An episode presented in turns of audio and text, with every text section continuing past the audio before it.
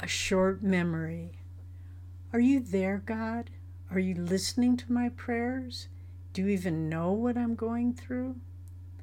I think we all have thoughts like these from time to time, especially when we're facing challenges in life. To keep our faith strong, it's important to remember those times, and we've all had them, when our prayers have in fact been answered. Recently, a friend of mine told me about a trip she'd taken in which she encountered one hurdle after another.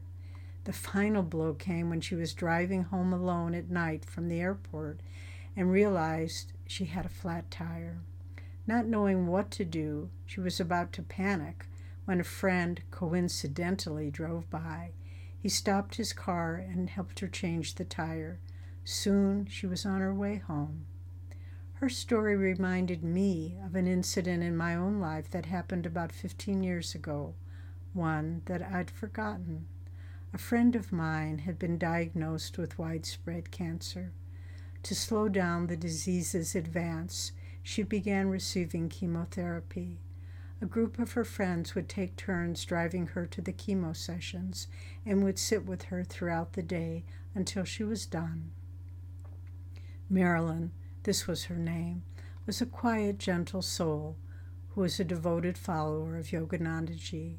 She never complained about her diagnosis, the treatments, the changes they wrought on her body, nor the upheaval the disease caused in her life. She passed away peacefully about a year after this story took place. On that particular day, Marilyn had finished the intravenous chemotherapy for the day, and I was driving her back to Ananda village. It was late afternoon. Exhausted from the treatment, Marilyn reclined in the passenger seat and drifted off to sleep. We were a few miles away from Ananda on a rural road when suddenly I heard the dreaded thump, thump, thump and knew we had a flat tire. I pulled over to the side of the road and, not knowing how to change a tire nor seeing anyone else around, inwardly I offered a desperate prayer for help. Just at that moment, an old beat up pickup truck pulled over in front of us. Two disreputable looking characters with long, greasy hair and dirty clothes came over the car. Since I didn't know what to expect, I cautiously rolled my window down a crack. To my great relief, one of them said, Looks like you ladies can use a little help. In short order, they changed the tire and were on their way. I was sitting in stunned silence when Marilyn opened her eyes and quietly asked, What happened? I think God just heard my prayer, was my quiet reply. One of the most beautiful and powerful chapters in Autobiography of a Yogi is Two Penniless Boys in Brindaban, in which Yoganandaji's eldest brother Ananta challenges him to put his faith in God to a test. Ananta proposes that young Yoganandaji travel to the nearby city of Agra with a friend, Jitendra, but with no money and no return ticket. To complete the test, they must not beg, reveal their predicament to anyone, nor miss any meals. Further, the boys must see the sights of Agra and return home by train before midnight.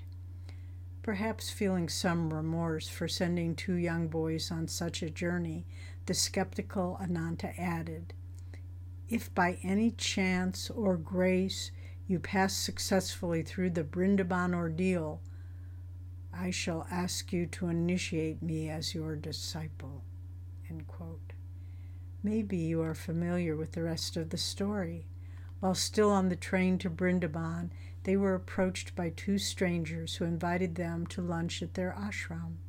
The meal turned out to be a sumptuous repast prepared for two princes, patrons of the ashram, who at the last minute were unable to attend.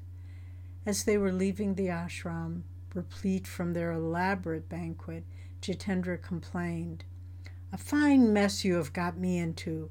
Our luncheon was just accidental good fortune. How can we see the sights of the city without a single pice between us? And how on earth are you going to take me back to Ananta's? Yogananda's reply was one we all need to remember.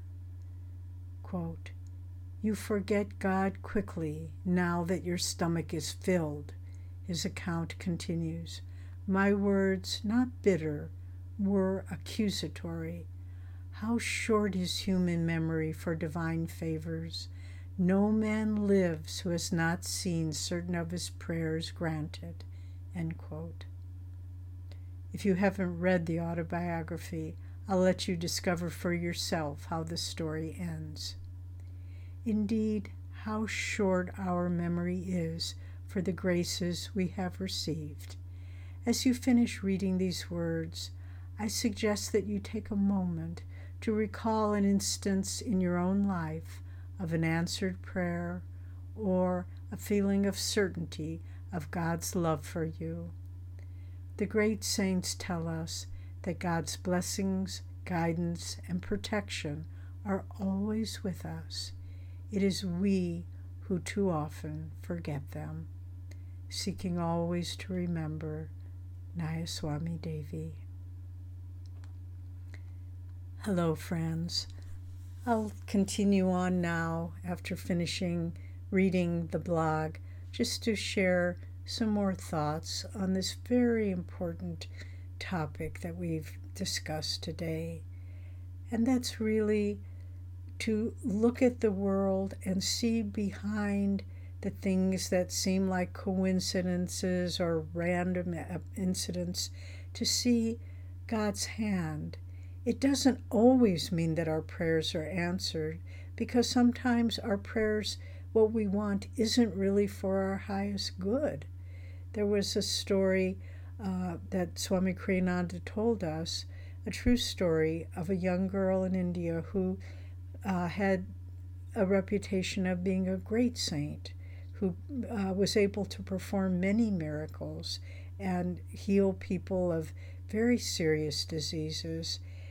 Her own father was beset with a lot of health problems and had chronic uh, uh incapacity with his health. And the family kept begging her, You heal all these other people. You don't even heal your own father. And she just, she refused. She said, No, it's not what God wants. And now it's not what God wants. But finally, the pressure on her was too great. And she prayed for her father to be healed. And he was, in fact, healed.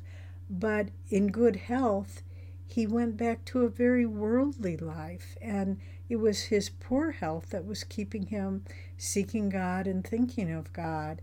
And the girl, on some level, knew this and was reluctant to heal him. And his life was one of uh, just materialism and sense pleasures from that point on.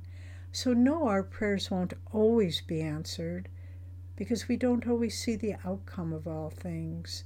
But one thing we must take for certain is if our need is pure and good and right and helpful for ourselves and for those around us, they will be answered. Maybe not in the way we imagine, maybe not in the time, but I think more and more for myself, I am beginning to understand the importance of looking for God's hand, for His love, for His grace and blessings in everything that happens in my life, everything.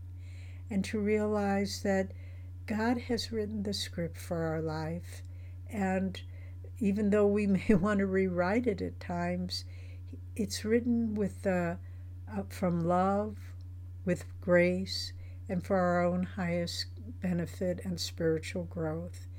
So let's remember to find, to highlight in our lives, as though yellow highlighting, those times when we knew God heard us, when we knew His compassion was there, are just those fun little moments, those little surprises of things that happen that seem uh, just to come out of nowhere.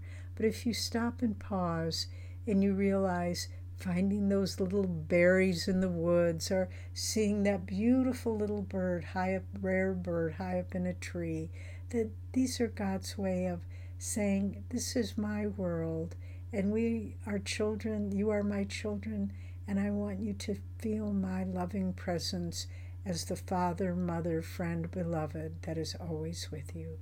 God bless you.